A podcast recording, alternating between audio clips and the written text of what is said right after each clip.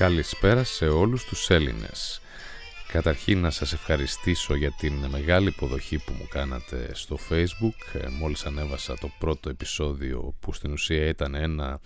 ε, μια εισαγωγή ε, για την πρώτη επαφή και εμπειρία που είχα εγώ όταν πρώτο ήρθα στη Σουηδία. Θα συνεχίσουμε με το επεισόδιο νούμερο 2 αυτή τη στιγμή όπου θα μιλήσω περισσότερο θα αφιερώσω το χρόνο μου σε αυτό το επεισόδιο σε ό,τι έχει να κάνει με την ιστορία της Σουηδίας.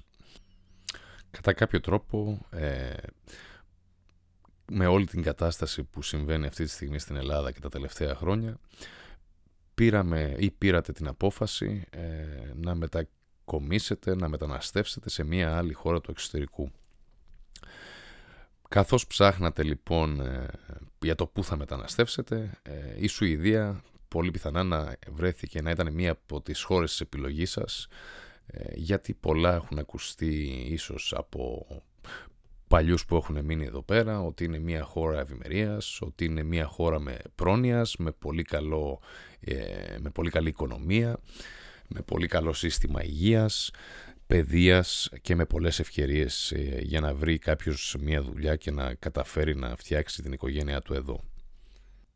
Τι γνωρίζετε όμως παραπάνω για τη Σουηδία εκτός από το όπως είπα και πριν ότι είναι μια καλή χώρα στο να ζήσει κάποιος εδώ; Η Σουηδία εκτός από του Σάμπα, ε, τα οικία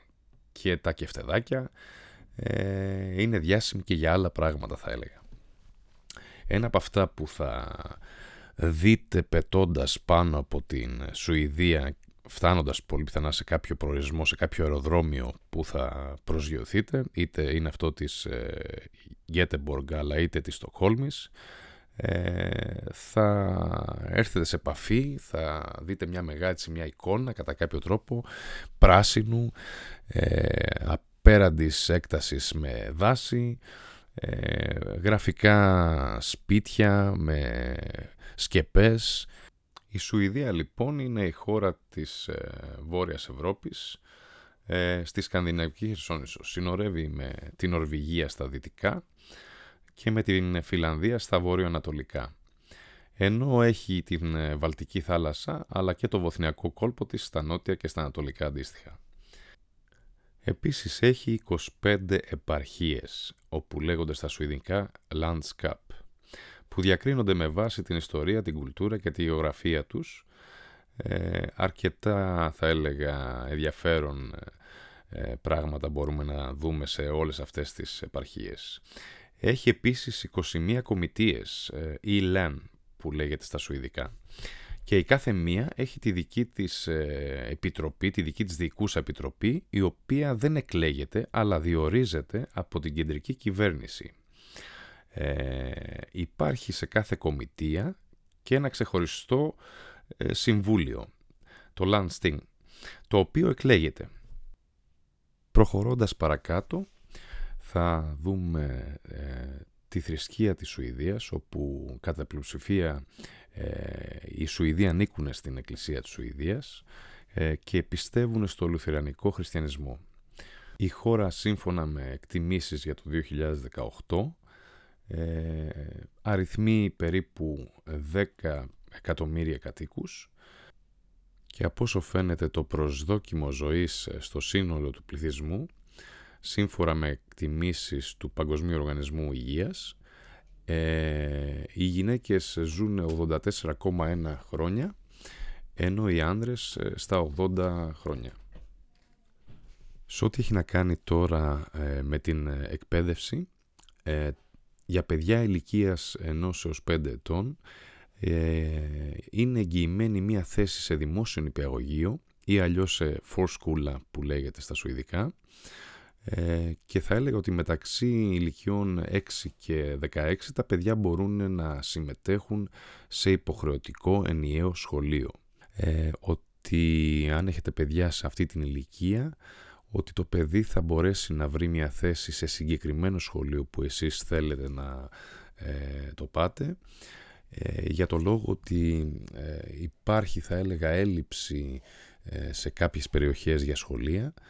Ε, φυσικά θα σας εγγυηθεί ότι το παιδί θα έχει ε, μία θέση σε ένα δημόσιο νηπιαγωγείο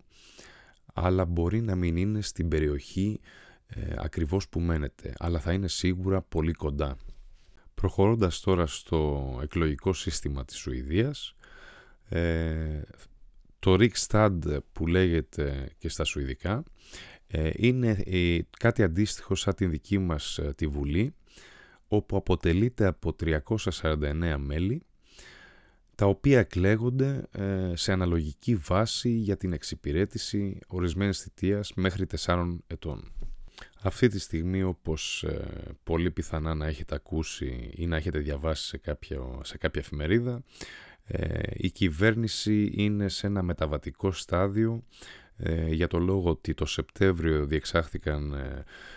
εθνικές εκλογές και φυσικά δεν καταφέρανε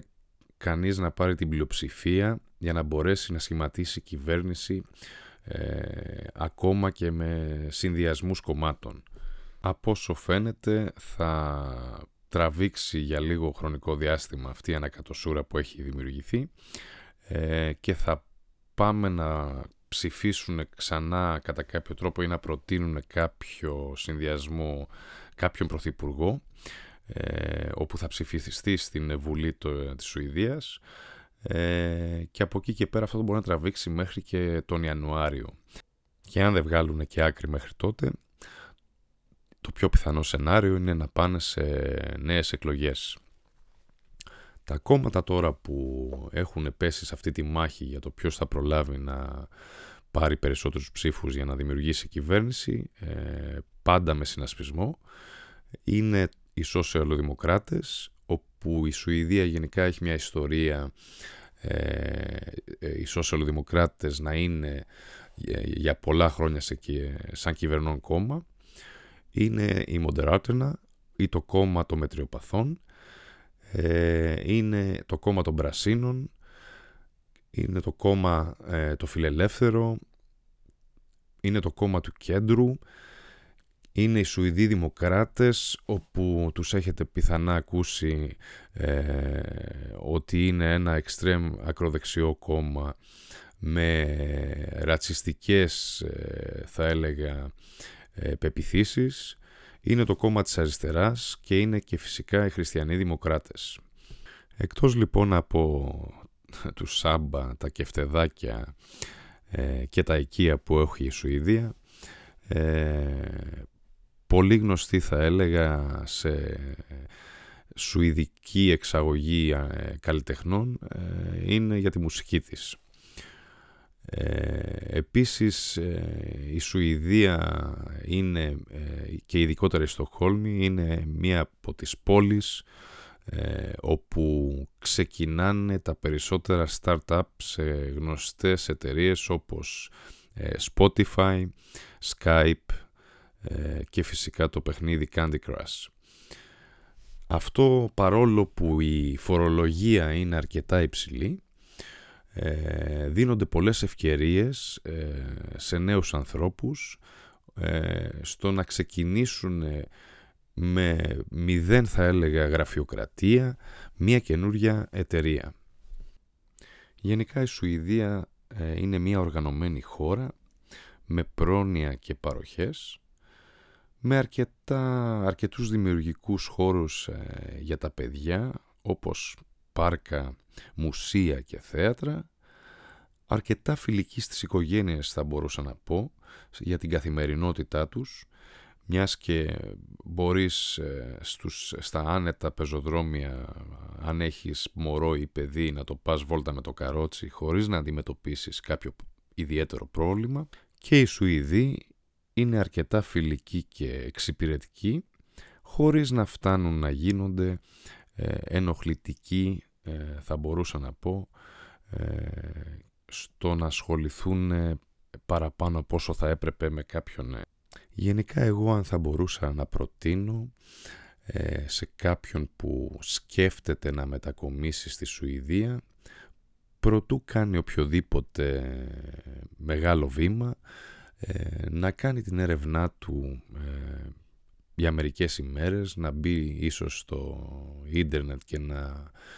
αναζητήσει κάποιες πληροφορίες μέσα στο Google, να διαβάσει κάποια πράγματα πάνω στο κομμάτι της μετακόμισης, γενικά τα πιο δύσκολα πράγματα που θα αντιμετωπίσει κάποιος μετανάστης Έλληνας εδώ. Ένα από τα πιο δύσκολα είναι η διαμονή, όπου και θα μιλήσουμε σε επόμενο επεισόδιο του «Όπου γης και πατρίς». Και όπως είπα και σε προηγούμενο επεισόδιο, είναι ότι διαφορετικά είναι να ερχόμαστε στη Σουηδία ε, για διακοπές ή έστω για μία γρήγορη έρευνα μερικές ημέρες και διαφορετικά είναι να παίρνουμε την απόφαση να μετακομίζουμε μόνιμα στη Σουηδία ε, και να ξεκινάμε όλη αυτή τη διαδικασία της έβρεσης εργασίας, της έβρεσης του σπιτιού που είναι και δύο από τα πιο ε, δύσκολα θα έλεγα εμπόδια που αντιμετωπίζουμε όταν ερχόμαστε για πρώτη φορά εδώ. Ελπίζω να σας άρεσε το επεισόδιο. Ε, μπορεί κάποιοι να το θεωρήσατε λιγάκι βαρετό ε, γιατί μίλαγα για την ιστορία της Σουηδίας αλλά είναι κάτι που πιστεύω ότι θα πρέπει να ακούσετε έτσι ώστε να πάρετε μια πρώτη ιδέα ε, πώς ακριβώς λειτουργεί και πώς είναι μια χώρα σαν τη Σουηδία, με ποια ιστορία έχει ε, και ποια κουλτούρα. Ε, θα προσπαθήσω σε επόμενο επεισόδιο, ε, σε μία εβδομάδα από τώρα, να μιλήσω για το πιο σημαντικό κομμάτι προτού πάρουμε την απόφαση να μετακομίσουμε στη Σουηδία, όπου είναι η διαμονή. Τι χρειάζεται να κάνετε θα σας δώσω κάποια ίσως ε, sites που μπορείτε να μπείτε για να ψάξετε για ε, σπίτια ε, ενοικίασης ε, και σε ποιες περιοχές. σε επόμενο επεισόδιο θα μιλήσουμε περισσότερο για το κομμάτι το εργασιακό. μην πιστεύετε ότι η γλώσσα είναι πάντα το πρώτο εμπόδιο ε, δεν είναι απαραίτητο αυτό, είναι ανάλογα τι ψάχνει ο καθένας ε, και τι ακριβώς ε, είναι η εμπειρία του πάνω σε τι βασίζεται. Υπάρχουν πολλές εταιρείες startups στο κομμάτι της τεχνολογίας, στο κομμάτι του ίντερνετ, στο κομμάτι της διαφήμισης, όπου αυτές οι εταιρείες δεν ζητάνε καν σου ειδικά και μπορεί άνετα κάποιος ε, από την Ελλάδα να στείλει το βιογραφικό του, ε, να περάσει μία συνέντευξη μέσω Skype ε, και φυσικά αν είναι τυχερός και αν είναι, τον επιλέξουν να μπορέσει να, να έχει τουλάχιστον μία δουλειά με το που θα έρθει στη Σουηδία. Αν σας άρεσε λοιπόν η εκπομπή, ε, κάντε like στη σελίδα στο facebook που έχουμε όπου γης και πατρίς ε, επίσης κάντε like και βάλτε και το comment σας στο SoundCloud ε, podcast που, έχουμε, που έχω ανεβάσει ε, και προτείνετε τι άλλο είναι αυτό που θα θέλατε εσείς να ακούσετε από αυτή την ε, εκπομπή, από αυτό το podcast και εγώ θα προσπαθήσω να ανεβάσω επεισόδιο με συγκεκριμένες πληροφορίες. Ε, επίσης μπορείτε να δείτε κάποια περιεχόμενα που έχω βάλει στην ε, σελίδα του SoundCloud ε, για το τι ακριβώς ε, θα μιλάμε στα επεισόδια. Σας εύχομαι ένα όμορφο βράδυ και καλή συνέχεια.